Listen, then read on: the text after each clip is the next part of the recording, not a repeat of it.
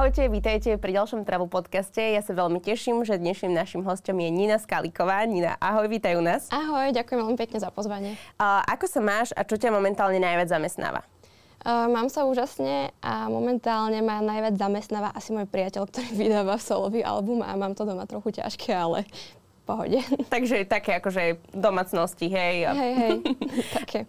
Uh, ja som, my sme sa rozprávali pred podcastom, že ako začať a ja som si teda o tebe zisťovala na tom Instagrame aj v iných rozhovoroch a nakoniec som zistila, že vlastne ty si bola, alebo teda ja som to tak nacítila, že presne ten človek, ktorý sa že bojí vycestovať, ale chce skúsiť a trošku chce možno, že zmeniť nejakým spôsobom ten mindset. Dobre som to odhadla? Určite. uh, ja sa priznám, že tiež som presne takýto, že trošku idem, trošku cestujem, ale ísť do Ázie alebo do krajiny, ktorá nám není úplne známa, tak to chce, že odvahu. Uh, ako si to pred tými rokmi prežívala ty? Bolo to veľmi vzrušujúce. Ja som vtedy žila vlastne taký stereotypný život a nikdy som nikde nebola sama. A vlastne tak akoby v podstate zo dňa na deň, alebo možno to bolo aj také nejaké obdobie vyhorenia a depresie, ale vtedy som si uvedomila, že že mám len jeden život a chcem vlastne zažiť niečo viac, chcem sa stať uh, silnejšou ženou, múdrejšou ženou, mať väčší rozhľad, uh, viacej zážitkov, ktoré budem raz rozprávať vnúčatám. A strašne som cítila takú potrebu, že musím vycestovať do sveta, aj keby som tam mala zomrieť, že cítila som, že tam musím ísť.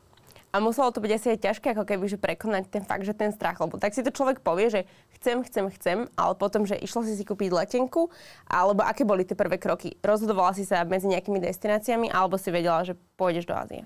Uh, mňa vždy lákala Južná Amerika, ale povedala som si, že už som raz bola v Ázii s bývalým priateľom v Tajsku a Čiže už som tak nejak vedela si predstaviť, ako tá Ázia bude vyzerať.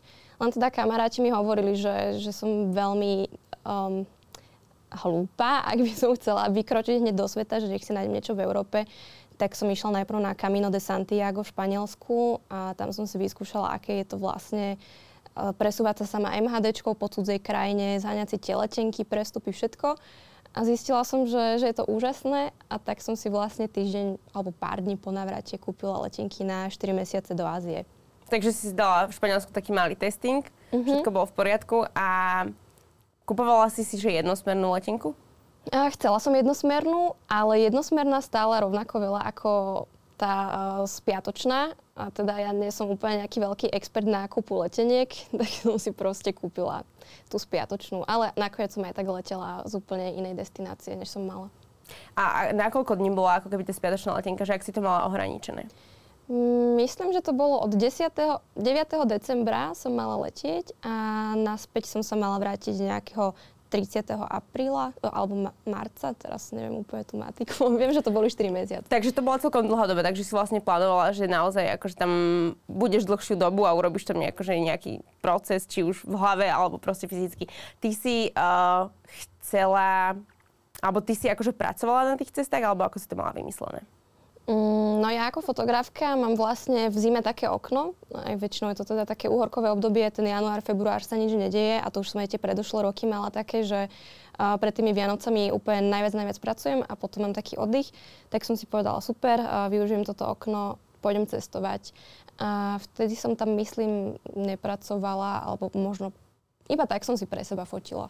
Ja som vlastne videla, alebo teda niekde si rozprávala o tom, že si uh, bola dobrovoľníčka Čiže to si si vymyslela tam, alebo to bolo predtým vymyslené? Uh, ja som to chcel, chcela vždy skúsiť niekde v Afrike, lebo klasika poznali sme také, že chodí sa dobrovoľničiť do Afriky, len som si myslela, že na to treba nejaký certifikát alebo mm-hmm. školu. A potom som vlastne zistila, že sú možnosti ako Workaway alebo takéto a ja som si vlastne cez jednu takúto domenu helpex.net a neviem teda, či to môžem spomínať. Jasné, určite.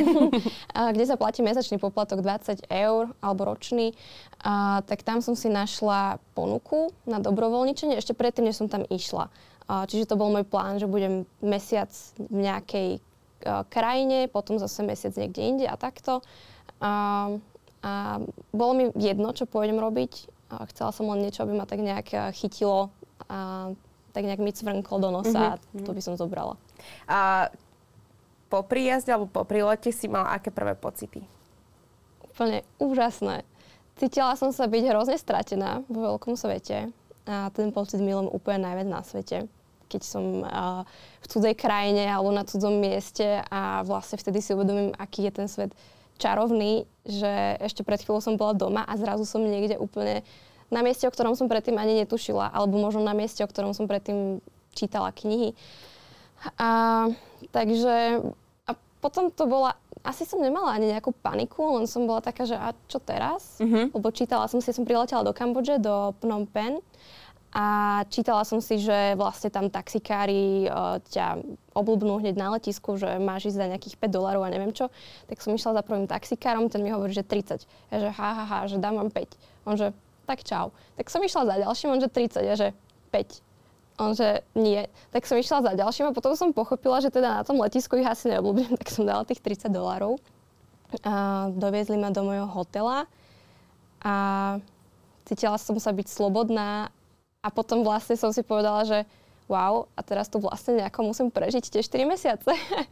Takže to bolo super, no. A mala si vlastne nejaký že plán, možno itinerár na tie dni, na tie prvé, že tu, tu, tu, tu, aby si vlastne ako keby zamestnala tú mysel tým, že idem tu objavovať a že potom sa tu nejako udomacním a bude mi tu dobre, ale tie prvé možno hodiny, možno dni sú také, že čo teraz, že som tu úplne slobodná a môžem vlastne robiť čo len chcem, ale čo to bude? No práve to milujem, že ja nikdy nemám nejaký konkrétny plán, milujem nemať plán a nechať sa unášať tým prítomným okamihom a ľuďmi, ktorých stretnem, situáciami, ktoré zažijem. Čiže ja som došla na izbu, hodila som si tam batoh a hneď som utekala do ulic a doteraz si pamätám, ako som sa všade tak obzerala a dýchala ten vzduch a pozorovala tých ľudí, na všetkých som sa doširoka usmievala a cítila som sa hrozne slobodne. No.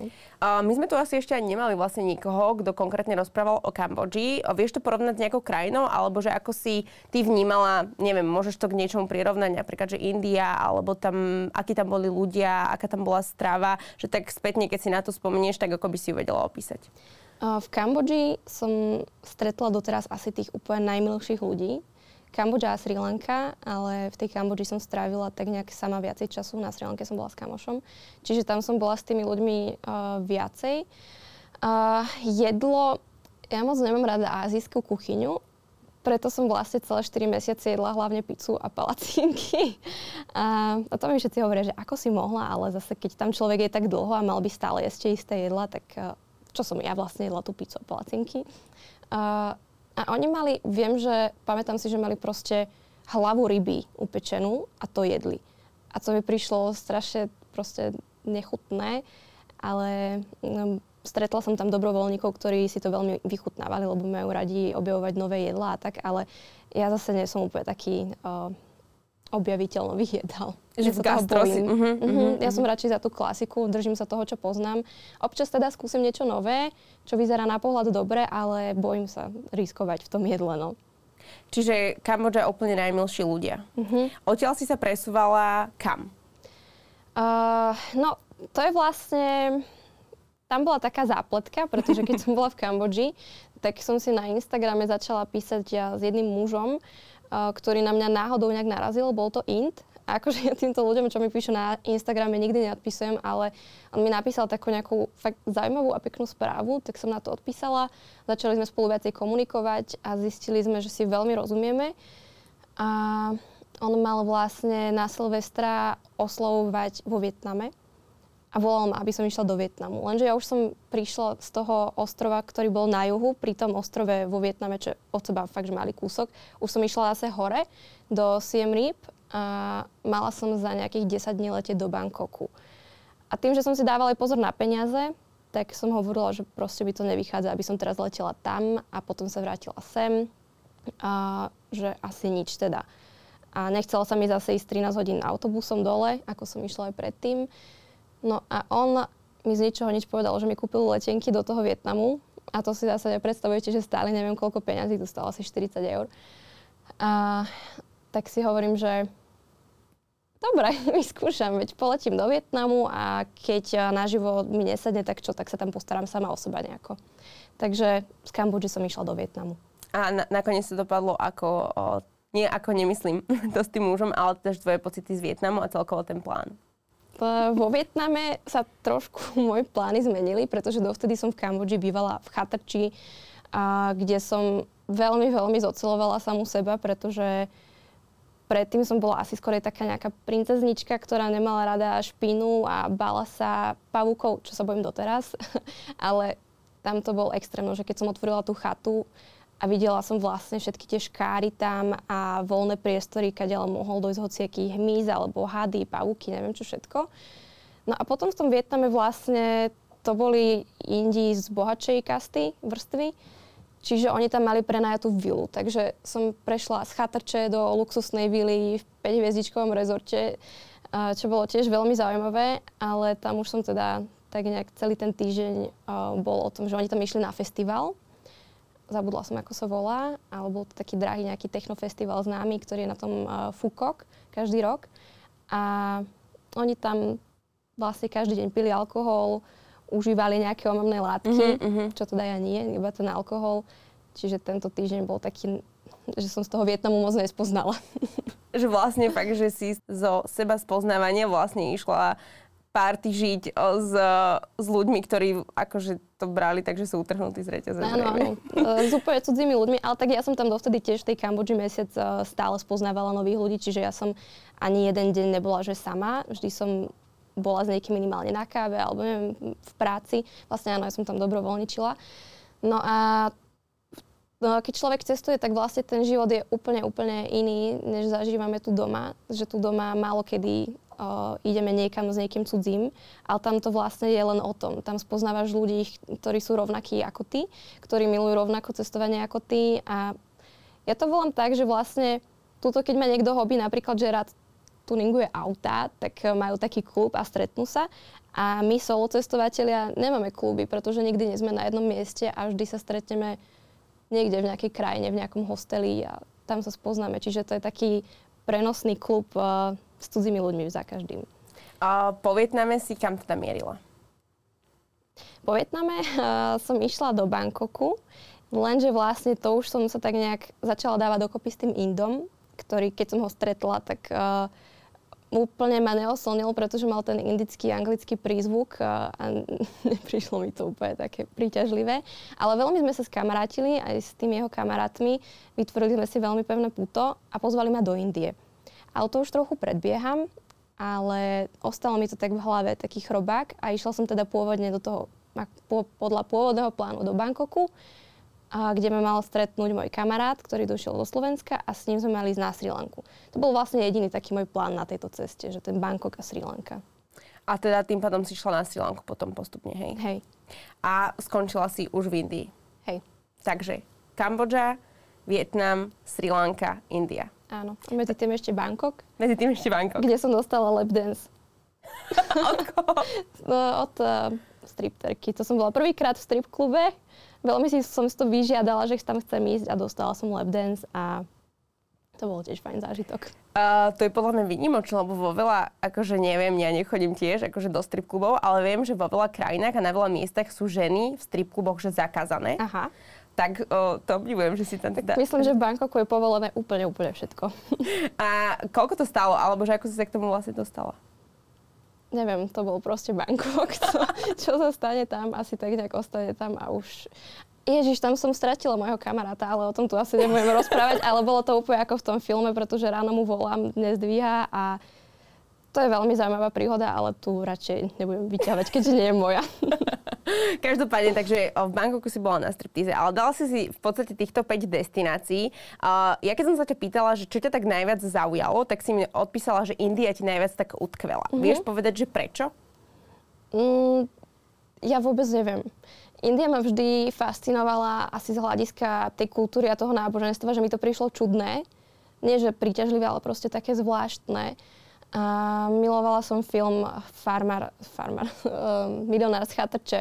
To som videla asi 10 krát.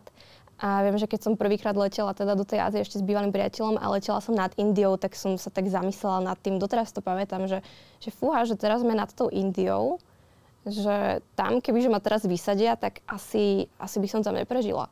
Takže stále sa mi s ňou tak viazali také nejaké silnejšie emócie a tak nejak mi utkvela, no. Ale nikdy som tam nechcela ísť. Nikdy som potom netúžila.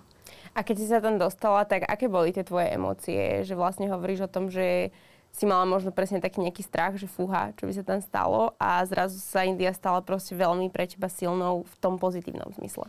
Uh, ja som sa veľmi bála môjho otca, pretože keď som odchádzala na tie 4 mesiace preč do Ázie, tak mi povedal len jednu jedinú vec. Prosím ťa, len nechod do Indie. Pretože India je veľmi nebezpečná pre ženy. A ja že, prosím ťa, však ja idem do Kambodže, čo by som robila v Indii? A zrazu som tak nejak mala naplánovanú tú cestu do Indie a teraz premyšľam, že ako mu to povedať. Tak bol taký, veľmi sa bál, ale mal vo mne dôveru, čo inému ostáva samozrejme. A ja som bola taká, ja som tam išla kvôli tomu, nechcela som tam ísť, ale cítila som tú príležitosť, že ma pozvali teda tí kamaráti Indi a že kedy inokedy by som sa tam dostala ako teraz, keď mi tam môžu poradiť a pomôcť, že čo môžem, čo nemôžem, na čo si dávať pozor. Takže som to využila a mali po mňa prísť na letisko a tie prvé dni sa tam o mňa starali, čiže nemala som nejaký strach. A hlavne vtedy tie 4 mesiace som mala adrenalín veľmi vysoko, aj to vzrušenie, takže v strach som vôbec nepocitovala. A hovoríš o tom, že oni vlastne ťa tam zavolali, tým pádom oni tam mali nejaké konexie, nejaké zázemie, hej, poznali tie veci. A aké rady ti dávali, alebo že aké si dostala možno také základné informácie o tom, že ako sa v Indii chovať, alebo v tej časti, kde si sa nachádzali, kľudne môžeš povedať? A dovtedy som zvykla nosiť šortky a tielko, keďže som bola v Kambodži, bolo teplo. A tam mi hneď povedali, že no, musíš si dať rolák, musíš si dať dlhé gate a, a byť stále zahalená, nepútať pozornosť. Ja mám pocit, že tí moji kamaráti sa báli oveľa, oveľa viacej než ja. Aj o mňa, aj o svoj život. A veľakrát, keď sme išli niekde autom a ja som si fotila, tak uh, mi hovorili, že schovaj ten telefón, pretože tu by ťa veľmi ľahko mohli znásilniť a nás zabiť pri najlepšom okradnúť iba. A, takže oni mali pred tou svojou krajinou oveľa väčší rešpekt než ja. A ja som si ho tak nejak postupne vybudovávala tým, čo som tam zažívala. A, neboli úplne nadšení, keď som chcela ísť poznávať tú krajinu sama, ale vedeli, že teda asi ma neudržia doma, mhm, mhm. takže som išla. Um, bývala som asi mesiac u nich doma. Oni mali taký štvorposchodový dom, klasika, všetci tam bývajú spolu, veľké rodiny, tri generácie. A potom už teda som chcela ísť tak nejak, že aj sama, aby som bola stále u nich. Tak som si búkla ubytko cez Airbnb a keď som tam došla, tak som zistila, že uprostred slavu.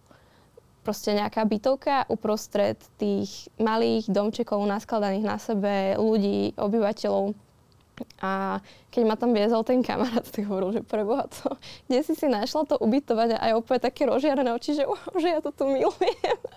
Strašne som sa tešila, to bol asi taký nejaký môj, nie že skrytý sen, ale tým, že som pozerala toho milionára z chatrča a hrozne ma fascinoval ten život tam, nikdy by som si ani len nepomyslela, že by som navštívila nejaký slam a nie, že tam ešte budem žiť, teda bývať.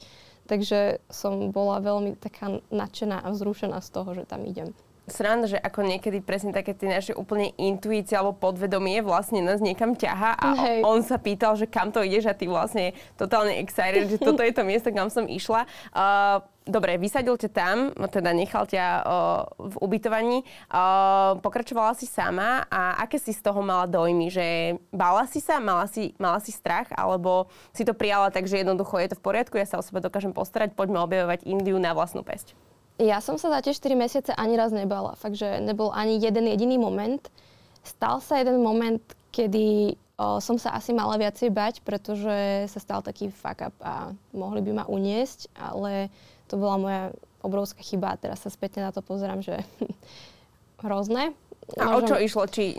Uh, oslavovala som akorát narodeniny, zobrali ma do nejakého klubu a mm, stala sa tam nejaká taká vec, že som sa na nich za niečo urazila. A ja som aj túto na Slovensku zvykla občas proste, že keď uh, som chcela odísť, tak som odišla, že, že som to nikomu nepovedala, že som zdrhla odtiaľ. A tak som si povedala, že dobre, že nie je to jedno, že ostanete si tu, ja si idem nájsť lepšiu zábavu na moje národky. Tak som si objednala taxík a povedala som mu, že zoberte ma niekam, kde to žije. Čo je úplne obrovská chyba spraviť v Indii, povedať taxikárovi, zoberte ma niekam. A ešte som bola opitá samozrejme. Uh, tak ma zobral do nejakého, oni tam mali vlastne tieto kluby v takých hoteloch luxusných. A, čiže je to bezpečné, hej, že nebolo to niekde na okraji mesta a takto. No a zaviezol ma takto na nejaké miesto, lenže to už sa zatváralo. A so mnou tam prišli z iného taxiku aj nejakí dvaja muži A ja taká sklamaná, že dokiaľ kam teraz pôjdem. A oni, že, že pôjdeme sa niečo vypiť na, pa, na bar. A ja už som bola v tom rauši, že už som sa dovtedy zoznamovala stále s niekým cudzím. Bolo mi to úplne prirodzené. V tej Kambodži všetci solo cestovateľe, milí ľudia. No, tak som išla. Povedala som, že mám narodky, že chcem niekam ísť oslaviť. A oni, že dobre, tak ťa zobereme. Že OK, tak som išla.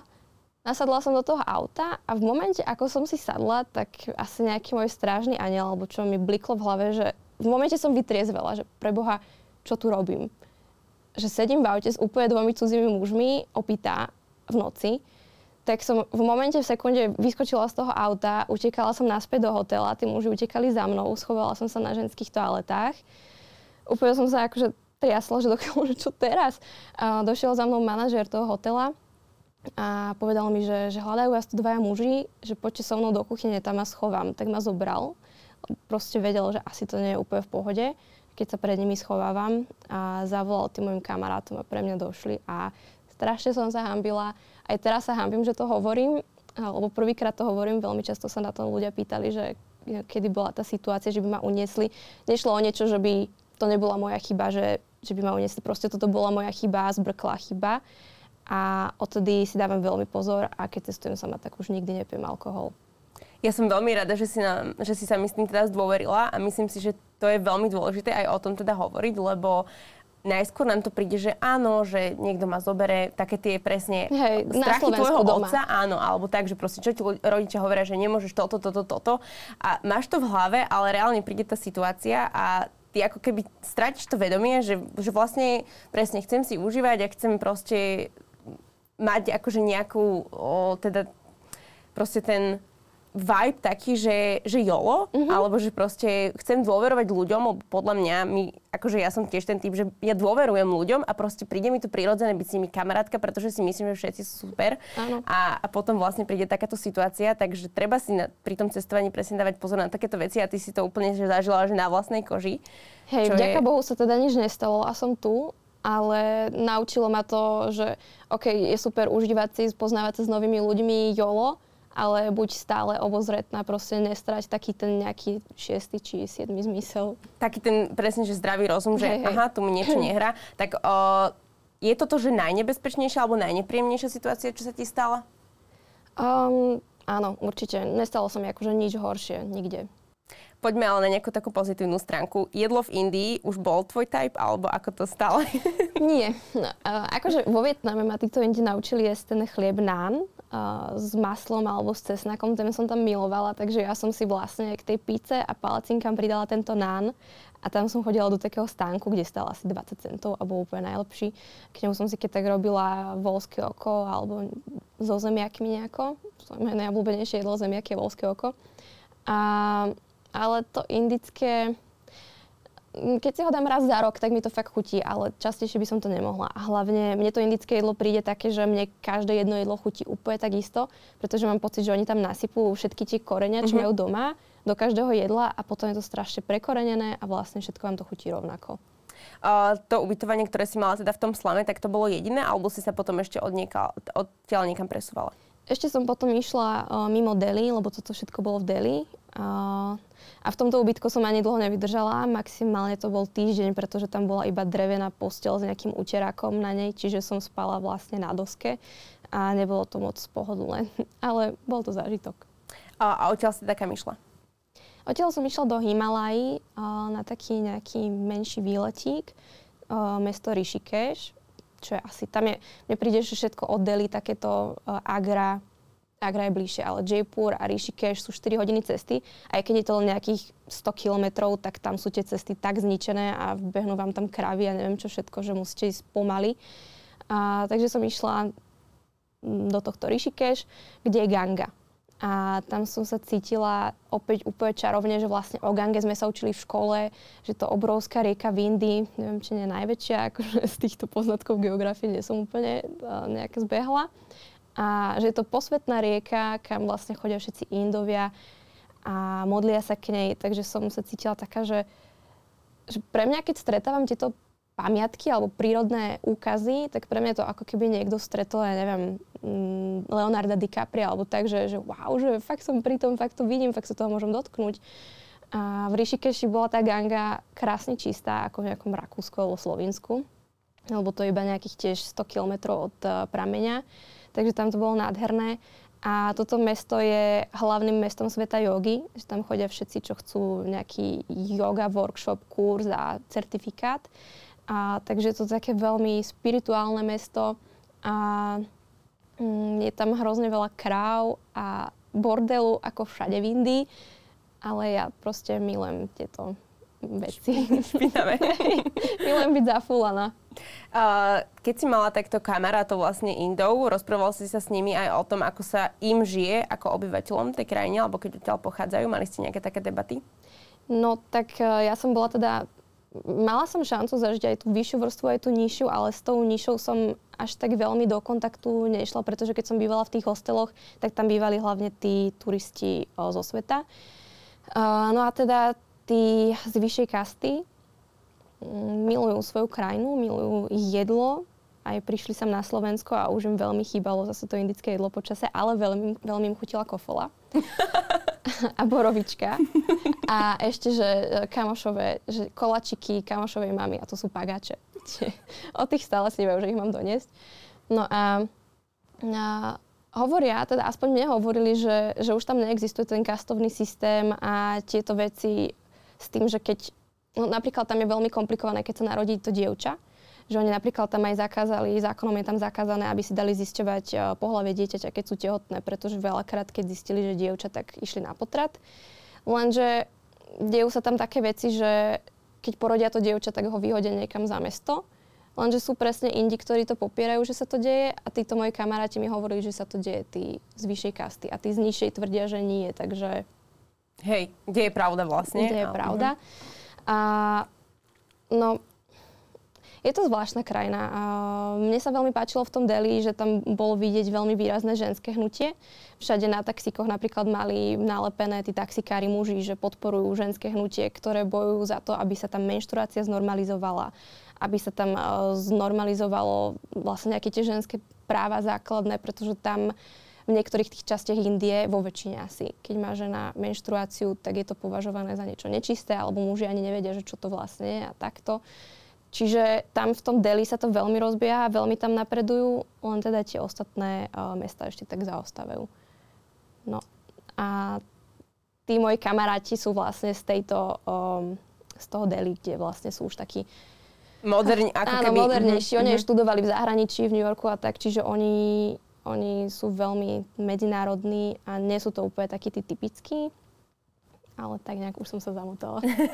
Keď ešte sa vrátime vlastne k tým deťom, tak ako, aký je dôvod toho vlastne, že dievča je pre nich teda celkovo menej cené, to znamená, že ona nemôže ako keby chodiť do práce, preto je potrebné mať chlapca a chlapci sú lepší, lebo dokážu zabezpečiť rodinu, alebo že kde je vlastne tá idea toho, prečo je tá idea toho, že dievčatka by keď tak dali na potred alebo ich vyhadzujú za mesto, hej? No, to áno, takto. je to určite takto hlavne. Uh, a tam napríklad vlastne aj keď sa narodí už to dievča a majú v rodine chlapca, tak skorej dajú toho chlapca do školy, než aby išlo aj dievča.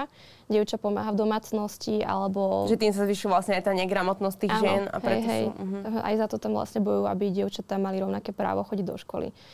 A no, tie ženy sú tam na, to veľ, na tom veľmi zle a vlastne vtedy som keď som tam bola, tak som o tom čítala veľmi veľa, o tom, čo sa deje v Indii a viem, že tam bolo nejak, že každá druhá alebo jedna a pol ženy je znásilňovaná väčšinou doma. A vlastne ja tam len tak kráčam po ulici a pozerám na tie ženy, že, že kto vie, že či táto zažívať takéto veci a tak. A že pre nich je to tam, nemôžem povedať, že normálne, ale tak strašne smutne bežné. bežné. Mm-hmm. No, ženy to tam majú veľmi, veľmi ťažké. Čo sa tebe na tom najviac páčilo, na tej Indii potom? Mm, vieš čo, ja mám strašne rada cringe veci. To pozerám občas len tak senzitívy, lebo milujem tie klipy a takéto. A za mňa Indovia sú strašne cringe národ. To už keď proste vidíte ich Bollywood filmy alebo videá na Instagrame, na TikToku, ako sa fotia, keď sme tam boli, tak oni stále sa chceli s nami fotiť, my sme boli pre nich ako celebrity.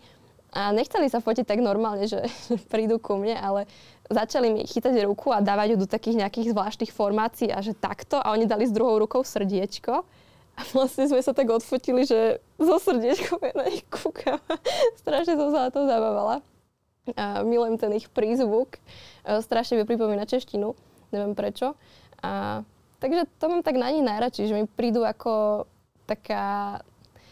Neboli takí milí ako v Kambodži, práve že neboli až takí nejakí milí, ako zvyknem uh, stretávať az, uh, Aziatov v Ázii, ale boli takí taký, neviem, neviem to opísať, taký ako Simpsonovci, Homer Simpson. že proste Pardon. taký vtipný, ale... Taký, že majú že... taký svoj nejaký zvláštny svet, ako keby detský, že tak inak vnímajú ten svet, aj život, aj to, čo sa deje. Úplne proste taký iný pohľad a ja to milujem skúmať ten ich pohľad na to a že je to fakt iné. Je to asi dosť kontrast od toho, aký sme my, že my sme není ani vtipní, ani akože medzi niekedy svojimi domácimi, že my proste sa tak odviažeme, až keď možno máme, ne, ja neviem, naozaj nejakú dobrú chvíľku, alebo proste je v tom nejaký alkohol, že mi to príde, ako keby si rozprávala fakt, že o tom, že sú crazy a že tie crazy veci chcú robiť s tebou. Takže... Vieš čo, oni práve, že si podľa mňa nemyslia, že sú crazy, že sú, oni sú takí normálne, ale majú takú, takú mentalitu, že pre mňa je to strašne roztomilé, že ja to nemyslím akože nejak zlom, že, že sú hlúpi alebo čo vôbec. Mne to príde také, také zlaté, no. Ja som okay. videla aj, neviem presne, že kde to bolo, či to bolo v Indii alebo niekde inde, že si vlastne mala simku a že ti tam potom vyskakovali akože ich TikToky a tie boli, že veľmi funny. Mne vyskakujú teraz, lebo to proste sledujem, si to ukladám, smejem sa na tom, posielam to priateľovi, uh, kamošom. Uh, no, robila som tam aj rozhovor s jedným pánom, to som bola v takej dedinke v Indii. Uh, a mám to natočené, asi hodinu a pol to trvalo a úplne mi tam vysvetloval nejaký zavlažovací systém a ja som mala čo robiť, aby som sa nezačala smiať, lebo tvarila som sa hrozne vážne, ale proste neviem, no niečo zvláštne vo mne prebudzajú, také, že sa z nich teším a že ma to baví s nimi. Uh, takto keď sa rozprávame o tom, že cestuješ po Indii, tak uh, v podstate ty si si to všetko riešila cez Booking, Airbnb a cez takéto klasické veci uh-huh. a mhm. nič si nemala z, akože nikdy s tým problém, hej? Uh-huh. Všetko, pretože niekedy podľa mňa tých ľudí môže zastaviť aj to, že a ja tam nemám bytko, neviem čo, ale si príklad toho v podstate, že všetko sa dá veľmi easy. Jasné. Tiež som sa tohto bála, lebo zažila som dovolenky s rodičmi, kedy bukovali to ubytovanie neviem koľko dopredu a cez neviem aké agentúry a časopisy a takéto. Hej. A prišlo mi to hrozne komplikované, keď som netestovala, ale teraz niekam idem, nemám ešte ani ubytko, dojdem do tej krajiny, alebo dobre, možno na ten prvý deň, ale potom už si nikdy nedávam dopredu, lebo sa chcem nechať unášať vetrom a to ubytovanie si hľadám až v ten deň, kľudne, že pol hodinu pred príjazdom do toho mesta. Alebo až v tom meste, keď si sadnem niekam na kávu, tak až potom. Lebo akože táto doba, tie možnosti, čo máme v telefóne, prečo to nevyužiť? Dali sme si taký rýchly prierez vlastne tou tvojou prvou cestou, ako keby tou väčšou. Keď si prišla na Slovensko, cítila si hneď takú zmenu, alebo si tú zmenu začala pociťovať akože v tej mysli a v sebe už tam, že ako ťa to celkovo tak zmenilo vlastne, lebo asi aj to bol taký ten poput, prečo tam ísť. No, mňa to tam zmenilo dosť zásadne, pretože predtým som mala problémy aj také, že seba láska tieto veci, tým, že som mala problém s priberaním a že mi nešlo schudnúť a trpela som trochu tak eh, poruchou príjmu potravy. A tam vlastne sa toto zmenilo. Prvýkrát som začala to bol vlastne ten príbeh, že som, bola som v Rishikesh, v tých Himalájach a jedna pani v hosteli, grekyňa, mi ponúkla kúsok čokolády a že nie, ďakujem, že nechcem pribrať. A ona sa na mňa zhrozene pozrela, že, že pre Boha, musíš mať rada svoje telo, že to nie je o tom, že máš pár kil navyše, ale že ťa doneslo až sem, do tohto, na toto miesto a musíš mu ďakovať, že je zdravé. A vtedy mi tak nejak úplne, že trklo, že, že to je vlastne úplná pravda, že ja som bola tak strašne zlá na, na seba, na svoje telo. Nadávala som si do tých najhorších nadávok a od toho momentu sa mám rada. Mám rada svoje telo. Už som sa na seba nikdy nepozrela ako na škaredú, tučnú, neviem čo proste. Začala som si vážiť moje telo, moje fyzické telo a aj psychické. No a ďalšia vec bola to, toto je fakt najvýraznejšie, lebo extrémne mi to pomohlo v živote Potom som si tam uvedomila aj klimatické problémy, ekologické uh, a problémy s mesom. Stala som sa aj vegetariánkou, úplne som prestala jesť hovedzie, slúbila som to kravičke v Indii, že už sa nikdy nedám jej meso a v ten deň sa mi stali tri skvelé veci, takže to beriem ako znamenie. A potom som zase jedla meso, teraz som tak nejak, že 90% neviem. Ale tiež som sa stala asi takou menej povrchnou. Uh, viacej som si začala vážiť veci ako oblečenie, teplú vodu, proste tie klasické veci, čo si človek začne vážiť, keď vycestuje niekam, kde je to horšie. Lebo my presne to sa vždy zhodneme s niekým, kto tu je, že my hej, si hej. žijeme veľmi luxusne. Akože extrémne. A že my sa potom už stiažujeme na také veci, že naozaj niekto, kto žije vo veľmi zlých podmienkach by asi ani nás nechcel počúvať, lebo mu to prišlo nezmyselné. Rozprával si o tom, že si sa stala vegetariánkou, čiže bol nejaký, uh, ako keby nejaká situácia, ktorá ťa donútila sa naozaj zamyslieť, že si videla niečo rozostrašné, alebo si sa dopočula, alebo si bola proste pri nejakej situácii, keď vidíš, ako ten konzum funguje toho mesa? Uh, nezažila som nič také, ale proste tak nejak prirodzene, ako som tam bola, uh, ako som cestovala, ako som bola späť s tou prírodou a s tým prítomným okamihom, tak nejak mi proste prišlo, že, že kvôli nejakému môjmu 10-minútovému potešeniu z dobrého jedla musí teraz zomrieť nejaká živá bytosť. Mi to prišlo strašne sebecké a povedala som si, že, že radšej nebudem mať teda nejaké tie živiny z mesa, aj keď momentálne už teda neverím, že tam nejak veľa tých živín, než aby musel prísť o život niekto kvôli mne. A teda teraz momentálne občas si dám meso, ale veľmi, veľmi málo.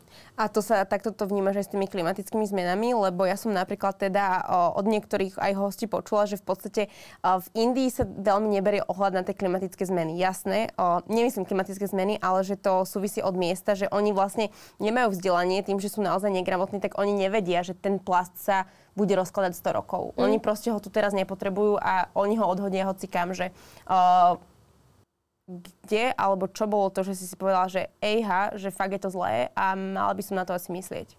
Vieš, to bolo už prvý týždeň v Kambodži, keď som dobrovoľničila a bola som na tom ostrove a naplavilo nám tam strašne veľa bordelu, strašne veľa na tie pláže, takže sme to tam upratovali celý deň. A ďalší deň zase to isté a stále dokola a bola tam striekačka, neviem čo všetko. Tak si hovorím, že, že wow, že toto fakt spôsobujeme my. A celý ten čas mi to bolo extrémne ľúto párkrát som si poplakala, lebo bolo mi proste ľúto, že je to náš spoločný domov a takto sa k nemu chováme. Ale za tie roky som tak nejak trochu vyzrela v tomto celom. Stále mi je to strašne ľúto, stále sa starám o moju planetu a milujem ju a chcem, aby mm, teda bola čistejšia. Ale tak nejak som si uvedomila, že, že tá planéta sa vie o seba postarať sama a čím ďalej budeme robiť zle, tak tým nás potom ona vyhubí a ona sa z toho veľmi rýchlo spamätá. Takže vlastne škodíme nakoniec sami sebe zle. To boli veľmi, veľmi pekné slova. Uh, poďme teraz skôr k tomu, že už prešiel nejaký čas, si dostatočne veríš, aby si vycestovala, uh, či sama alebo s niekým. Je pre teba lepšie cestovať uh, s kamarátkou, s partnerom alebo osamostatnenie? Všetko má svoje pre a proti, alebo teda len pre. A milujem aj také cestovanie, aj také, aj také. Bola som tiež mesiac v Indii s mojimi dvomi najlepšími kamarátmi a v živote som sa toľko nenasmiala, čo tam. Bola som s mojim priateľom v Mexiku a mm, sú to krásne spoločné spomienky.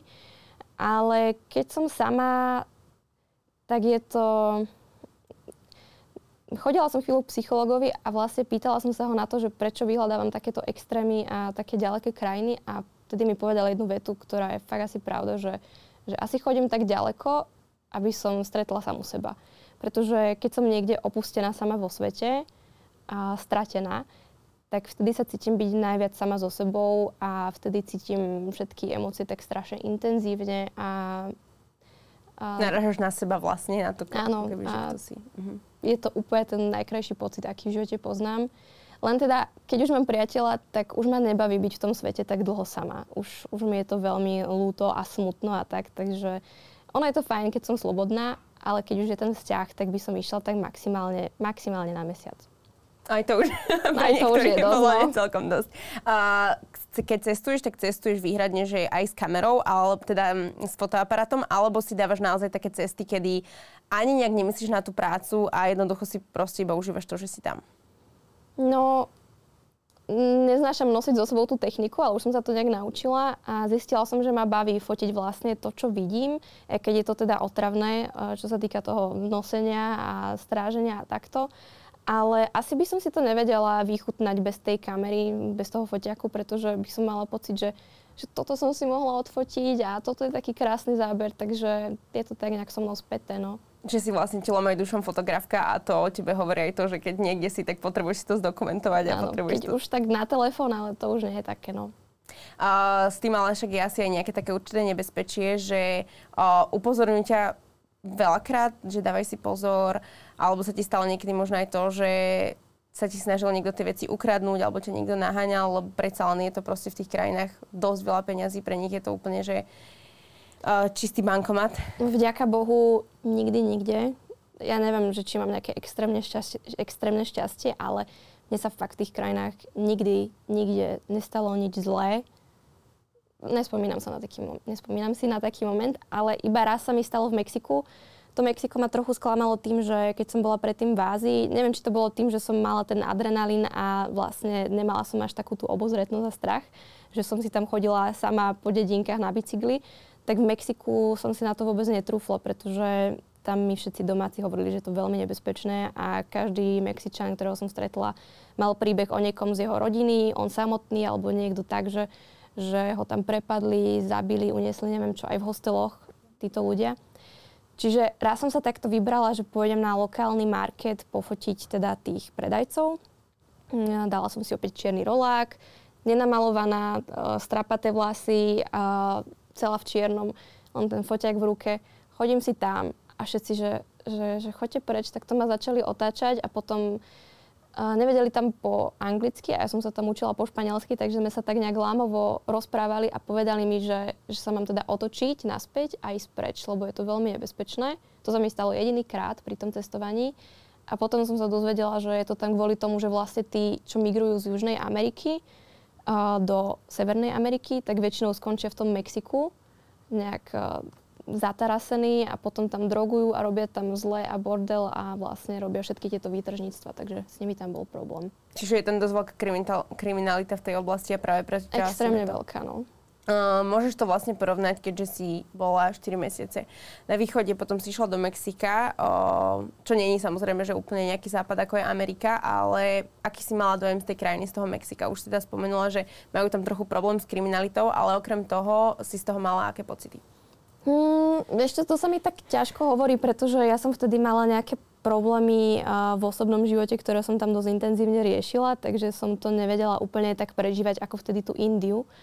Ale uh, milovala som tie farby tam, tú hudbu v tých uliciach a mne bola táto akože časť sveta vždy od malička tak nejak blízka, jednoducho ten, ten temperament a taký ten oheň a tak. Uh, tam už som nedobrovoľničila, aj keď som chcela, hľadala som si niečo, ale všetko tam bolo niekde na farmách a tam viem, že sú obrovské pavúky a tých sa ja bojím, takže to som kašľala na to. Alebo potom v hosteloch, ale tak nechcela sa mi celý deň sedieť na recepcii a obsluhovať vlastne turistov, kde by som sa nedostala do kontaktu. Tak som teda chodila na hodiny španielčiny a, a tie boli veľmi zaujímavé a, a na tých som sa vlastne najviac rozprávala s tými Mexičanmi. Bola som aj v San Cristobal de las Casas, to je tak na juhu už skoro pri Guatemale a hovorím tomu chalanovi, čo ma učil, on bol asi v mojom veku. On sa pýtal, že odkiaľ som, že ako, že ako, veľké je moje mesto. Že či je tak ako jeho, lebo to bolo nejaké malé mesto v Mexiku, asi 200 tisíc obyvateľov, že no, že modrá tam má tak 9 tisíc. On povie, že, čo, že, že to ani není mesto. tak bol prekvapený. A takto sme tam kecali spolu a bolo to fajn. A tam sa mi vlastne stala taká vec, že keď som išla do toho San Cristobal de las Casas, tam som cestovala buď autobusmi alebo lietadlami. A tam som išla akorát autobusom, to bola 13-hodinová cesta, lenže uh, ja som sa najedla večer predtým, pretože si hovorím, že dobre, tak ráno budem tam, dám si tam rovno raňajky. Nasadla som do autobusu, ideme, ideme a zrazu stojí. Stojí hodinu, dve, tri, neviem, čo sa deje. Tak sa spýtam šoféra a že že sú tam nejaké protesty, tak zatrasili diálnicu. Ja, že aha, super, a dokedy to bude trvať? On, že neviem, že bude to trvať, neviem, že do dvoch hodín, alebo koľko, on, že to môže byť aj do zajtra. V tom momente ma chytila extrémna panika, Nevedela som, že čo sa deje, vyšla som von a ľudia tam chodili s obrovskými vecami na chrbte, išli normálne pešo. A to bolo najhoršie na tom, že to bola proste diálnica a nebola tam na mape žiadna nejaká bočná cesta, kadeľ by sa dalo odísť, ani nejaká maličká cestička. A, tak som písala na Instagram, že či po španielsky niekto, kto vie zistiť, že čo sa deje v tom meste, tak mi napísali ľudia, že, že sú tam nejaké teda protesty a štrajky a že už to trvá od predchádzajúceho dňa. Čiže niektorí v tej zápche už boli 14 hodín, ja som tam bola už 8, tak som teraz nevedela, že či si mám aj ja zobrať batoh aj z tej 40 stupňovej uh, horúčke po púšti s batohom 15-kilovým, alebo či tam mám počkať. Všetci mi hovorili, že nech nikam nechodím, že to je nebezpečné a že že dobre teda, tak asi tu počkám. Nemala som jedlo, vodu našťastie áno. Potom Mexičan, čo sedel za mnou, mi ponúkol krajec chleba, tak to som sa skoro rozplakala, že fakt som vtedy bola taká, že... Ale hovorila som si, že zachovaj pokoj, že kebyže panikáriš, to je to najhoršie, čo môžeš urobiť. Takže som bola dosť kľudná a dosť rýchlo mi to ubehalo a po nejakých 13 hodinách sme sa pohli. Tak som sa tešila. A myslela som si, že odtedy zápky už budem brať v pohode ale zistila som, že mám z nich tak trochu traumu, keď sa zase niekde takto zaseknem, tak ma chytá taká panika, že aby som tam zase neskozla nejakých mm-hmm. 13 hodín. No. Taký nejaký trigger point, že proste... Hej, že nemáš mm-hmm. kam ujsť z toho miesta. Ja inak rozmýšľam, že či som sa niekedy takto zasekla už iba, že tu na Slovensku, ale viem, že celkovo nemám rada takéto presne, že to je taká situácia, že ty vlastne vôbec nevieš, akože ono sa v skutočnosti nič nedieje tvojej osobe, ale naozaj, že taká tá neistota, že nemáš jedlo, ty si nemala jedlo, jedla si proste dávno predtým, nemala si akože absolútne žiadne informácie o tom, čo sa deje a pochybujem, že tam v Mexiku bol niekto, kto komunikoval, že ukludnite sa, rozdáva vodu a že tam to asi nefunguje vôbec na ne, takýto spôsob. Ja som volala aj na ambasádu kvôli tomu, a čakala som, že mi pošlo vrtulník. A ten strašne zlatý pán tam bol, že, že upokojte sa, že toto je úplne bežné v Mexiku, že im sa to deje fur, bohužiaľ nemôžeme pre vás nič urobiť. A iba mi hovoril, že čo by robil na mojom mieste, že asi by išiel pešo, ale teda ja som ostala, lebo nikto nechcel ísť so mnou a sama, že by som nemala ísť. A hovoril, že aspoň vidím, čo tam tí Mexičania bežne zažívajú, lebo to sa tam naozaj deje, že skoro stále v tej oblasti. Uh, kam mieríš teraz, alebo aký je teraz taký tvoj cestovateľský sen? Mm, akože nemám sny. Do tých krajín sa vždy dostanem tak nejak neplánovane, ako do tej Indie, aj Vietnamu. A, ale pozerám Travelistana a bol na Sokotre v Jemene, takže tam by som chcela ísť na ten ostrovček. Ale hovorím, no keď mám nejaký plán, tak uh, väčšinou ma to zavie úplne niekam inám, takže uvidíme. A čo by si odporúčala ľuďom, ktorí sa chystajú na nejakú takú možno že väčšiu cestu, alebo premyšľali nad tým, že by presne ako ty uh, chceli trošku akože podporiť svoje sebavedomie a vydať sa na nejakú takúto akože neznámú cestu, alebo proste takýto uh, trip, ktorý obnáša aj nejaké tie nebezpečenstva? Začať v Európe, vybrať si nejakú krajinu, ktorá ho láka v Európe, pretože tu je to veľmi bezpečné a potom, keď už sa vyberie teda niekam ďalej, počúvať svoj inštinkt, uh, byť obozretný, uh, nerobiť zbrklé veci, teraz úplne, keby som hovorila to presne opak toho, čo robím ja, ale je to tak, no.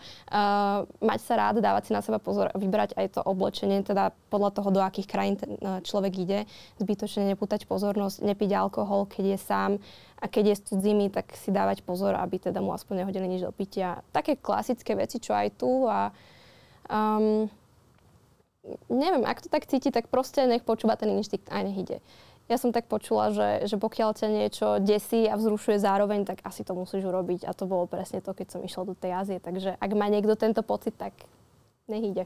Veľmi rada by som povedala, že toto boli posledné slova, ale napadla medzi, má medzi tým ešte jedna otázka, že aký máš potom všetkom, alebo aj potom akože cestovateľskom svete uh, vzťah ku Slovensku? Ako vnímaš Slovensko?